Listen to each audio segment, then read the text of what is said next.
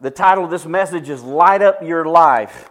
Now, one of the great Christmas traditions that we all have, you know, is uh, it uh, revolves around light. I remember as a kid, one of my favorite things to do, there was a, a, a town, Joyce lived in it, Roswell, Georgia. And uh, it was kind of near downtown Roswell, Joyce. And they had these subdivisions, and they had, um, they'd take bags like, uh, the kind of bags, sandwich bags like that, and they put sand in the bottom and they put a candle, and you'd go through the subdivisions, and all these lights would be through the subdivisions. And I remember I just really, really enjoyed seeing that. And hey, this year, don't we have a beautiful set of lights out here, thanks to the Reeves and many of you who came up here and worked one Saturday, and I've got compliments on how beautiful those lights uh, look. And so, anyway, it, Christmas, many times, revolves around the tradition of light. If you look in the Bible, one of the major themes of the Bible, if you trace it through the very first verse of the Bible, I mean, the very beginning of the Bible, all the way to the end, is the idea of light. Listen what the Bible says in 1 John God is light, and in him there is no darkness at all. Not only is God love, the Bible says God is love, but God is light. And then the very first act of creation, the very first thing God said to be created was, Let there be light. And then Jesus said, I am the light of the world. And so, even on the very first Christmas, light played a major role. Do you remember who God appeared to? It was the shepherds. And they saw this bright light from heaven and all the angels singing. And J. Vernon McGee, a great scholar, believes it was every single angel was singing that day. And could you imagine the glory and the light that burst upon uh, those, uh, those shepherds there? Um, and then think about the wise men who came, we think, at least two years later, because Herod killed, wanted all the men, all the babies two years in age uh, killed. Uh, that's why we think Jesus was probably about two years. I know in our manger scenes we see the, the wise men. Here we got the wise men at the birth, but again, this is a human thing, okay, even though it's spectacularly beautiful, whoever put this up. But Herod wanted all the babies two years in age killed. Why would he do that if Jesus was a newborn? And so we think that Jesus was around two years old, and the Bible says that those men from the east traveled and they followed this bright light in the sky, a star. Now, we don't know what that exactly was, but somehow there was a bright light in heaven that appeared to be like a star that was pointing them in the right direction. Light played a major role because Christmas is what split time between BC and AD. Before Christ, and AD doesn't mean after death. It means Anno Domini, which means in the year of our Lord. And so, light is a major topic in the Bible. The reason Jesus even came, the Bible says, was to give light to this world, to light up the world. Listen to John 1 1 through 5. Before anything else existed, there was Christ with God, that is, God the Father, God the Spirit. He has always been alive, and He Himself is God. He created everything, eternal life is in Him, and this life gives light to all mankind. His life is the light that shines through the darkness, and the darkness can never extinguish it. Hey, think about this. World looking dark to you? Looking darker and darker and darker. Matter of fact, uh, Jesus said before the end of time comes, and the Bible teaches it, that this world's going to get darker and darker and darker and darker and darker. But listen, it'll never snuff out the light of Jesus Christ. And one day, guess, guess what? When we are in the new heavens and the new earth, uh, the temple, God will be the light beaming out of that temple forever and ever. The light will never go out. Now, what does it mean that Jesus is the light of the world? What does it mean that he came to give light to those in darkness? Well, he's not talking about physical darkness. Uh, look at the lights we have in this uh, uh, building right here. There are lights now that are just blinding. I remember going to a rock concert when I was a teenager. I will not name the band. but they, they had these bright lights on stage, and you could hardly look at the stage. We've got lights now like never before that are almost blinding. And so he's not talking about physical darkness. Even back in ancient history, they had oil lamps, they had other things where they could light, and so there's always been physical light. And when Jesus said, Let there be light, by the way, that verse we just read said he was the one who spoke that let there be light. So it's not physical darkness he's come to give us light, it's not even intellectual darkness. Sometimes we say a person is in the dark. Bill and I were talking this morning. We have to update some forms about the, uh, our incorporation as a church for legal reasons, and we hadn't updated them in a while. The Secretary of State told us. And so Bill and I are talking about how to do that. And Bill asked me, I'm, and I told him, I have no clue. In other words, I'm in the dark, Bill. I don't have a clue. And normally we say that talking about somebody who's not necessarily dumb, but somebody just doesn't know about that, that topic. It's a figure of speech that we use. But when Jesus came to light, he was not talking about intellectual light. Some of the most brilliant people on earth as far as academics are concerned, maybe people who are atheists. Christ did not come to give intellectual enlightenment. Obviously, we're not talking about physical darkness or intellectual darkness, we're talking about spiritual darkness. Out on our sign, I don't know if you noticed the new sign, but it said this We are born in darkness, Jesus is the light. Boy, I pray somebody will see that and it hit them like that. Did you know that Martin Luther, the greatest, uh, that led the Protestant Reformation, just read one verse out of Scripture where he got saved? Here's what he read out of the book of Romans The just shall live by faith. He read that, and it's like God just pointed him. That's how you get saved. The just, that means someone's been made right with God. How does he live? I mean, get resurrected, receive eternal life? By faith and faith alone. And so, boy, I pray that God would just use that sign that we're all born in darkness, but Jesus is the light. Spiritual darkness, blind, sin blinds our spiritual eyes. We are born spiritually, all of us, therefore, in darkness. Now, what does it mean to be born in spiritual darkness?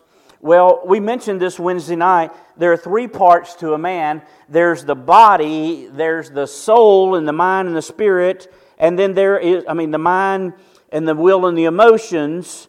That's two thirds of man. You got the body, you got the soul, but then there's that spirit what we're all born with. And guess what? The spirit is born darkened. And it needs to be lit up in order for you to go to heaven. If, if it's not, if we're living in spiritual darkness, then we have a distorted view of God. Some people think that God is an angry judge. Some people think that God is this grandfather up there sitting on the celestial porch. You know, I just love everybody, going to let everybody in. Hey, you got your Oprah Winfrey theology. That's what she believes. And listen, she has a distorted view of God. Uh, there is the book called The Shack. Many of you have heard it and it has a distorted view of God. It's really a heretical book. And uh, because it was written by somebody with a darkened mind, there's a distorted view of life. People look at evil in the world and they say, How can a good God uh, permit evil in the world? Life is going to look unfair to people like that. It's going to be chaotic. It's going to look out of control. Do not doesn't the world look out of control right now? But it's not if you know the Lord Jesus Christ and you know your Bibles. And then not only will you have a distorted view of God and distorted view of life itself, you'll have a distorted view of salvation. When I was pastoring that little country church in Mississippi, we went out witnessing and we went up to this one house, and the lady came out. She was, I don't know, probably in her 70s. And we asked, I asked her, uh, hey, you got a church home? And, and uh, do, you, do you know the Lord is your Savior? Have you been born again? And she went, I'm a Baptist. And I'm like, well, good. I said, but have, have you been saved? And she said, Yes, I remember when I went into the baptismal waters, they were just wonderful. I just came out feeling so clean and so good. You know what she's doing? She had a distorted view of salvation. She's lost. You can be a Baptist and be lost. Because she thought that just because she went through these waters, somehow that gave her the right to go to heaven. You can be baptized a thousand, a, a thousand times and still bust hell wide open. You can be here every single Sunday, read every Sunday school lesson, read the whole Bible through a thousand times and still bust hell wide open.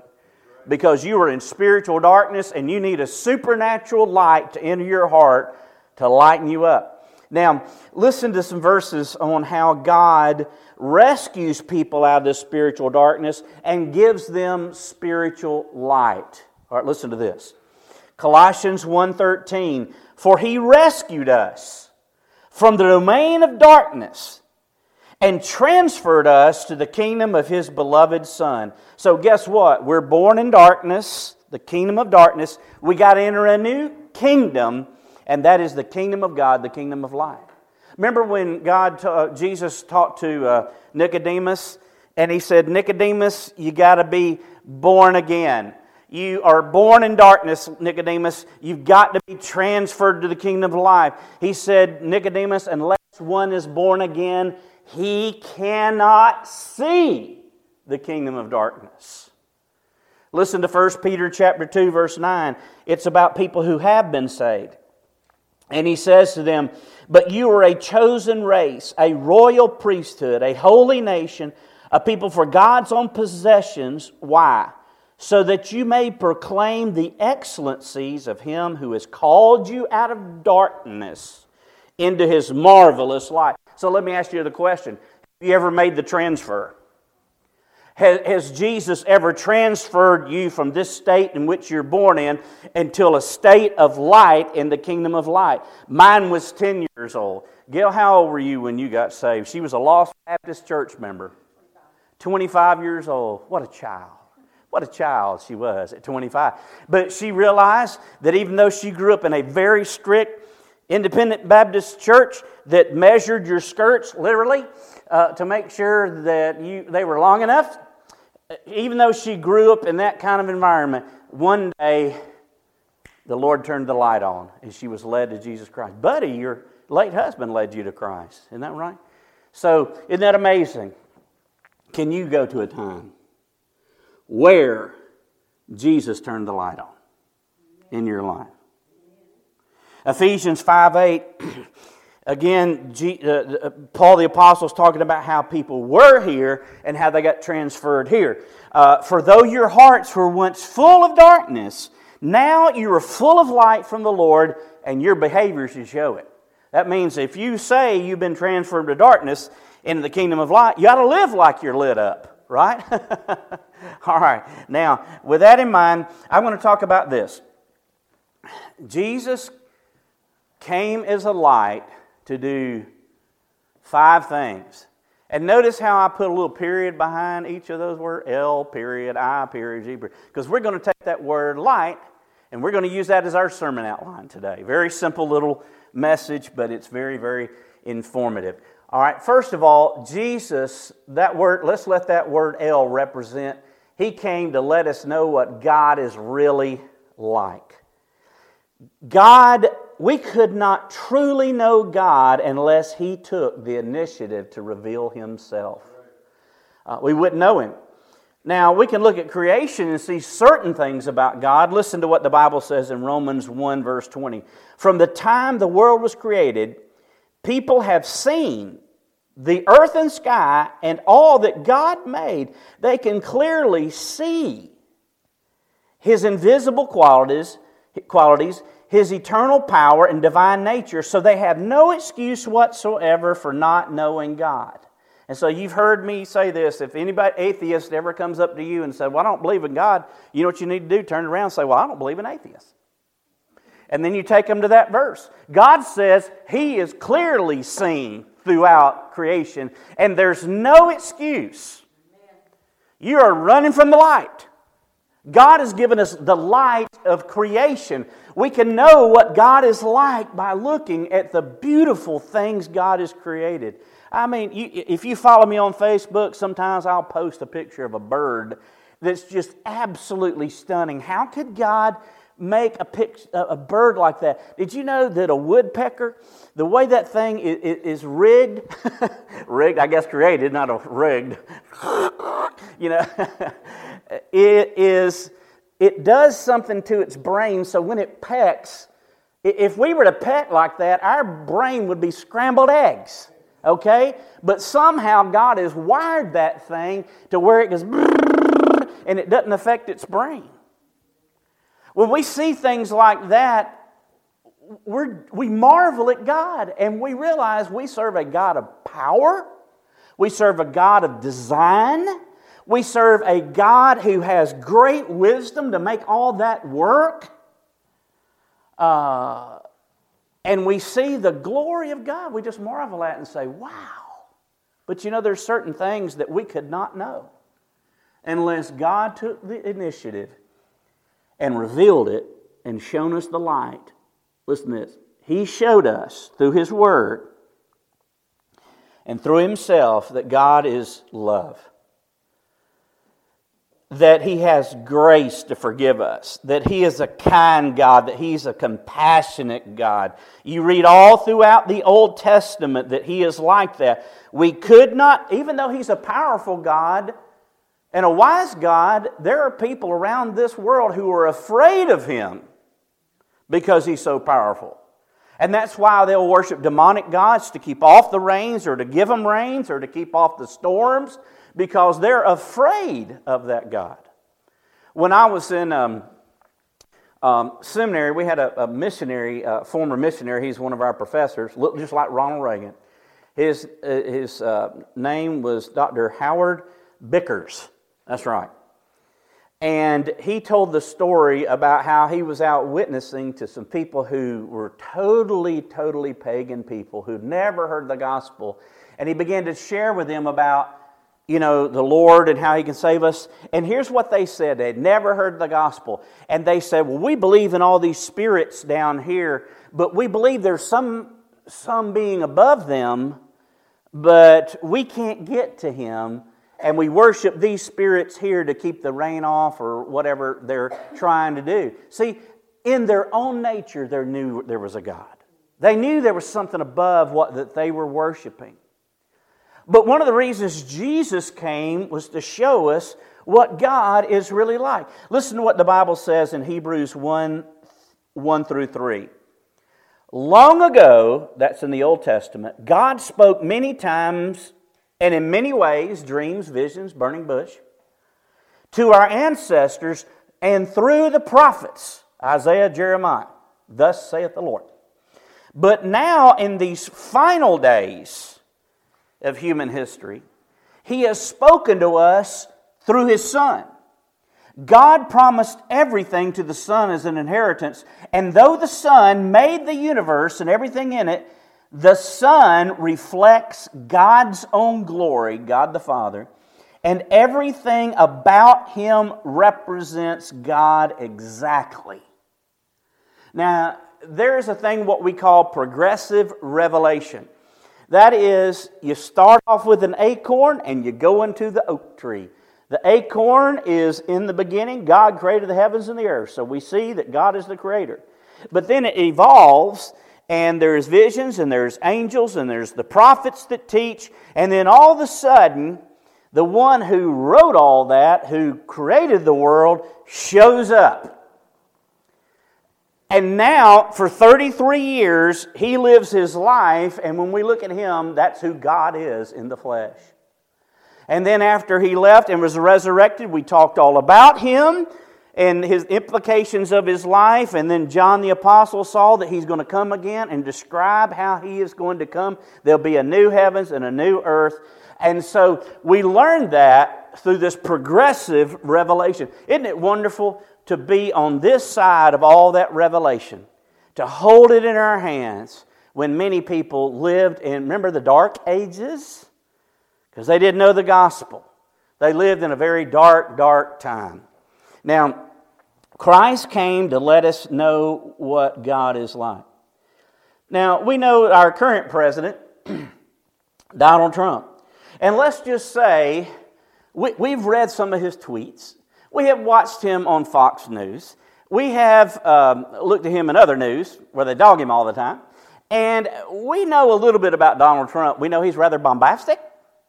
We know he's rather orange looking. Is he not? Matter of fact, they call him the Orange Man, okay? And we know that he is, you know, he's, he's kind of arrogant. He's confident in himself. We know that he's a hard hitter. He likes to fight, and he ain't going back down to nobody, okay? We know all those things about him, but you know what? We really don't know him. We know about him, but I've never met him. I'd love, I'd love to meet him some sometime and, uh, uh, and talk with him. So if you went to Washington, D.C., and you were there, would you rather hear a description of Donald Trump from one of his associates, or would you rather meet Donald Trump and sit down with him and ask him questions? You know what God did? The Old Testament describes him in the Gospels, Jesus said, You can get to know me personally. You can know God, the God who authored uh, this book. Listen to what Jesus said to Philip.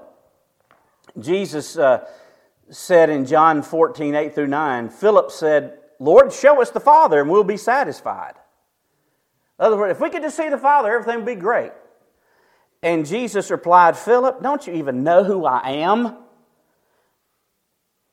Even after all the time I've been with you, anyone who has seen me has seen the Father. So why are you asking to see him? Now, what does that mean? People get confused by that verse. What do you mean if you've seen me, you've seen the Father? What Jesus was saying is, is this I represent the Father perfectly. I mean, perfectly. I'm the mirror image of the Father. I and the Father are one. So if you've seen Jesus, you've seen the Father. He wanted to let us know what God the Father was like. And so he came. Listen to what the Bible says in Colossians 1:15. Christ is the visible image of the invisible God. So he came to let us know what, what God is like. Now here's another thing why Jesus came is to inform us of God's plan. Again, you can look at the skies and the stars and the creation, but there's nothing about that that says that you're a sinner, that you're in need of a Savior. So Jesus came to tell us God's plan. Nobody knows about this plan. As a matter of fact, I believe somewhere between 80% of the world, maybe 90% of the world, don't know this plan. Jesus said, The road to heaven, few find it. Jesus came to inform us of God's plan. There's no way we could have known this apart from Christ. Jesus said in John 18 37, I came into the world to tell people the truth. Now, one of the words that you'll read in Paul's letters are the words mystery. The mystery about Jesus. Now, when we say the word mystery here, I think of Sherlock Holmes especially Basil Rathbone, who was the best Sherlock Holmes ever. He just looked like Sherlock Holmes, what it looked like. I love those kind of mysteries. But when the Bible says that Christ was a mystery, it's not talking about one of those detective show kind of things. The word mystery in the Bible means this it's something that is hidden that has to be revealed. It used to be hidden, but now it's revealed we see, if we're saved, we see God's plan very clearly that the only way to heaven is through a personal relationship with Jesus Christ. And so it was a mystery. Most people don't know it, but guess what? If you get saved, you know the mystery. You know the answer to the mystery. Listen to what the Bible says in Ephesians 1 9 through 11. God's secret plan has now been revealed to us. It is a plan centered on Christ, designed long ago. That means from eternity past. And this is his plan.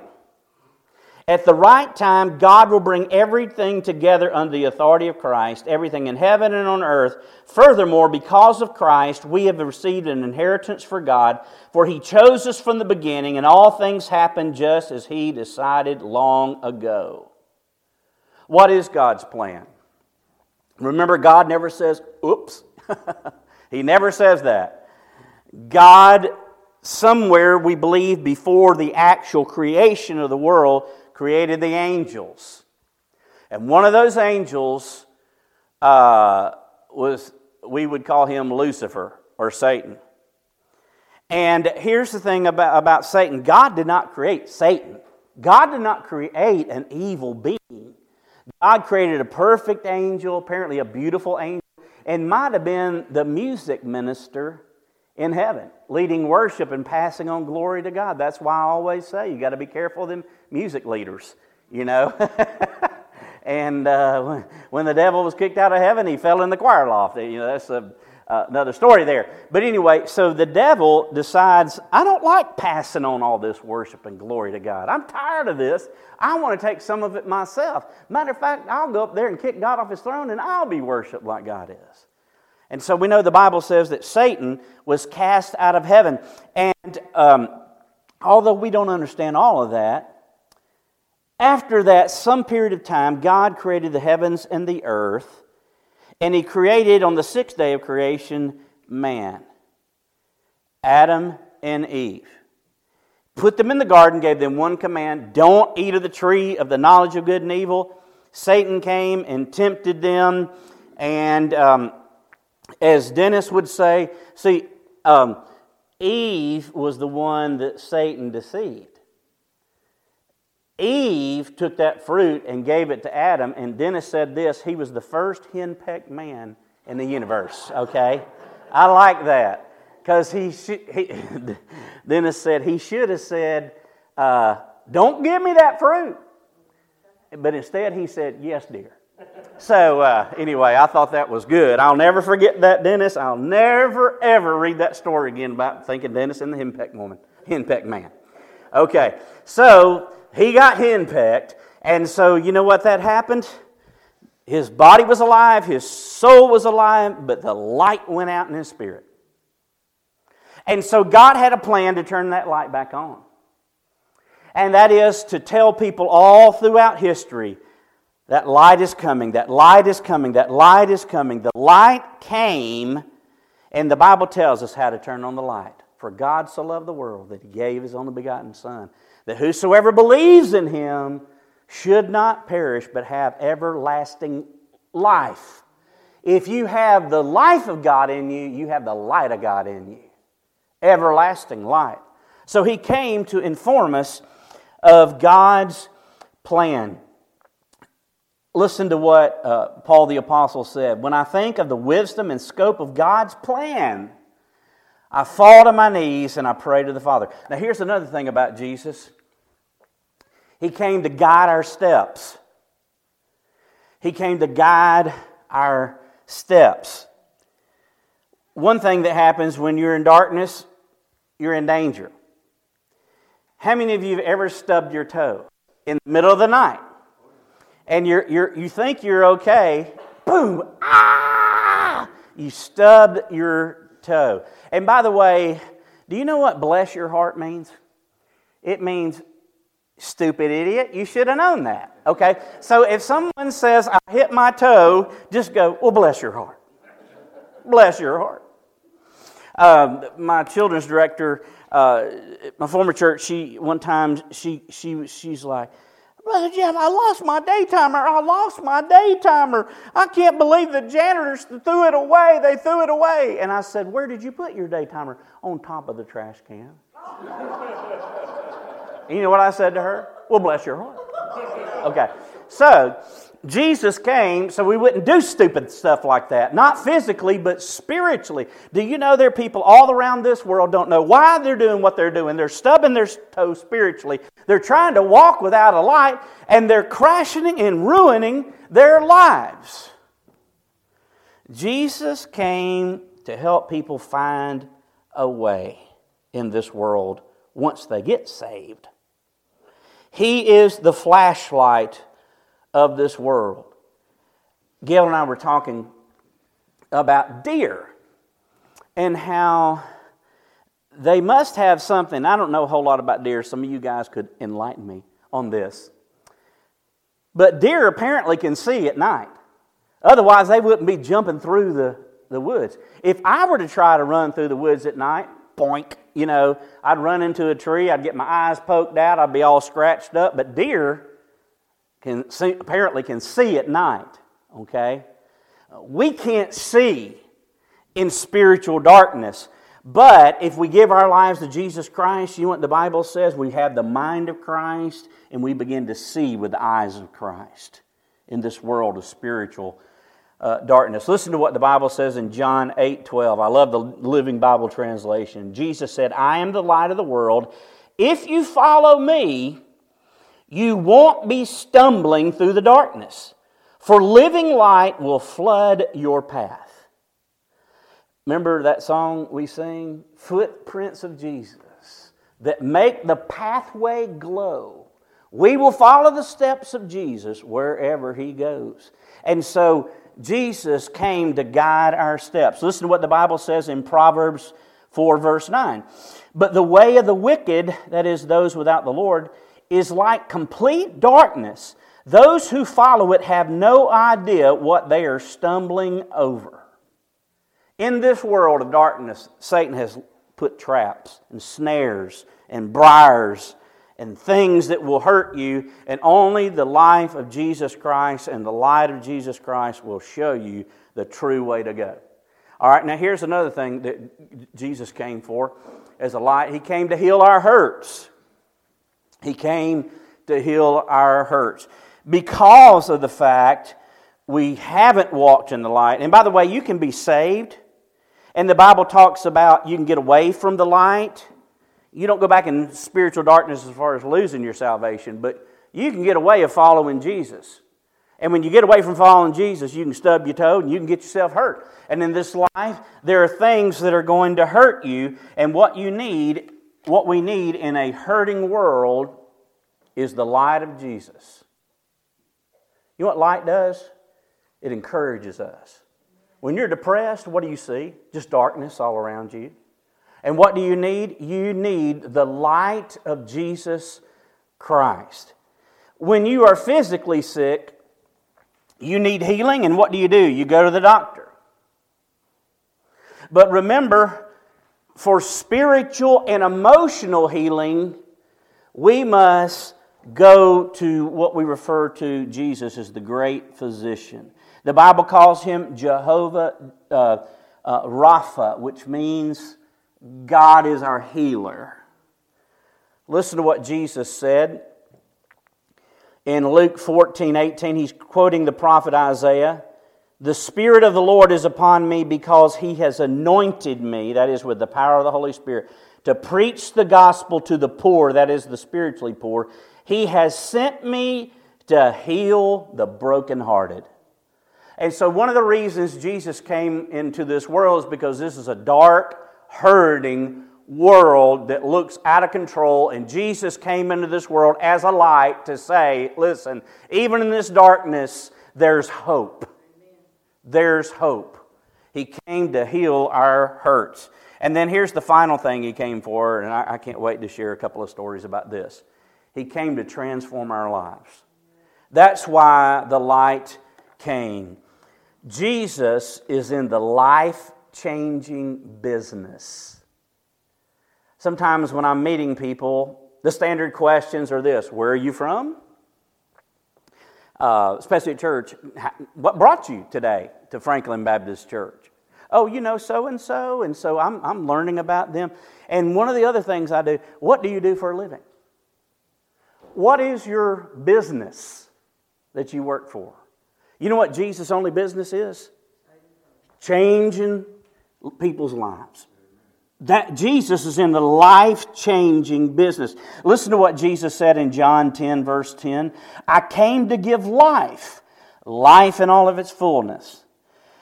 1 John 2 8, the darkness in our lives disappears and the new light of Christ shines in.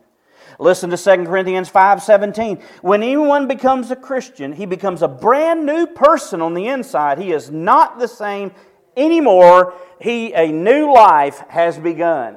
He transfers transforms our life. Listen to Romans 6 4. We are buried with Christ by baptism, that is a spiritual baptism, and we are dead from that old life as Christ was raised from the dead. Now we also may live new lives.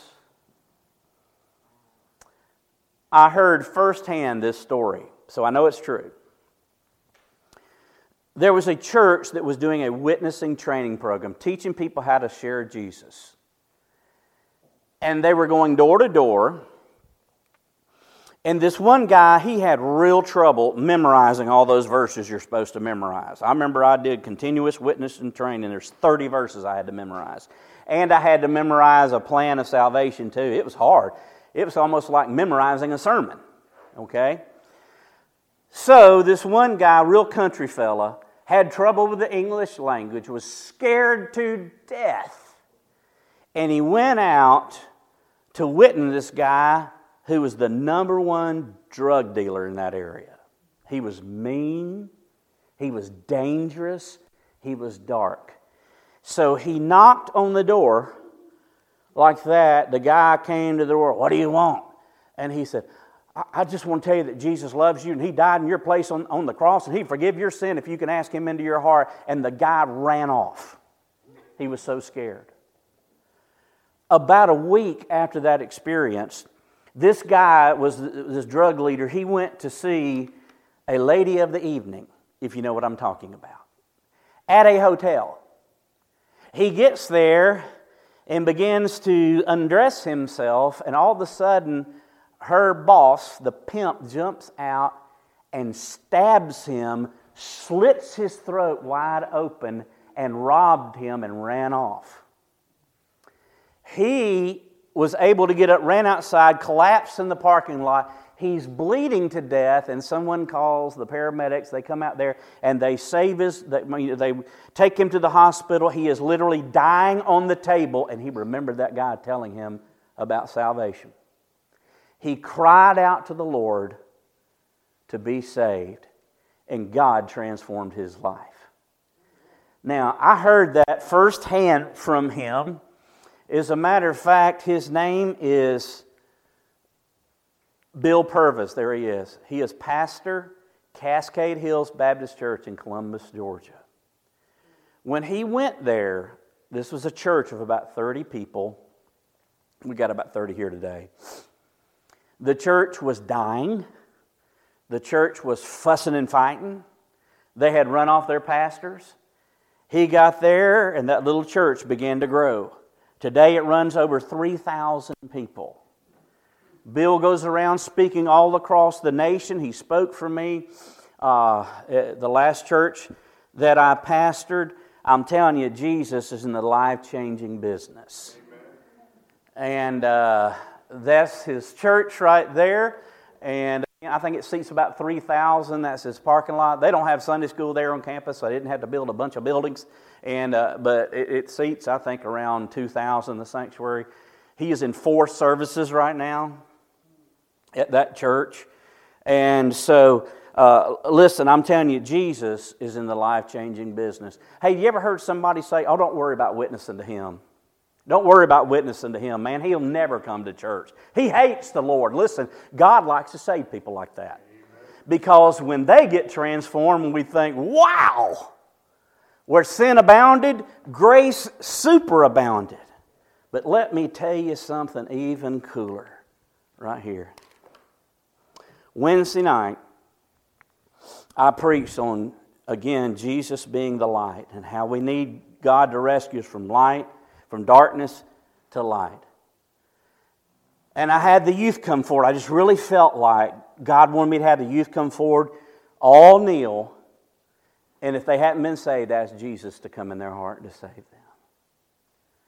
And we walked away, and when I, I said, Now, if you got saved, I want you to tell Miss Gail, or tell me, or tell one of the other youth workers, just tell somebody that you got saved. Uh, we walked away from there, didn't hear anything, didn't hear anything. On my way home, I was driving, and I said, Lord, I have preached the gospel. I have shared my faith. I've invited people to church. God, I'm discouraged. I know I'm not evangelist, but Lord, please let somebody get saved. I get home, I didn't tell Gail that.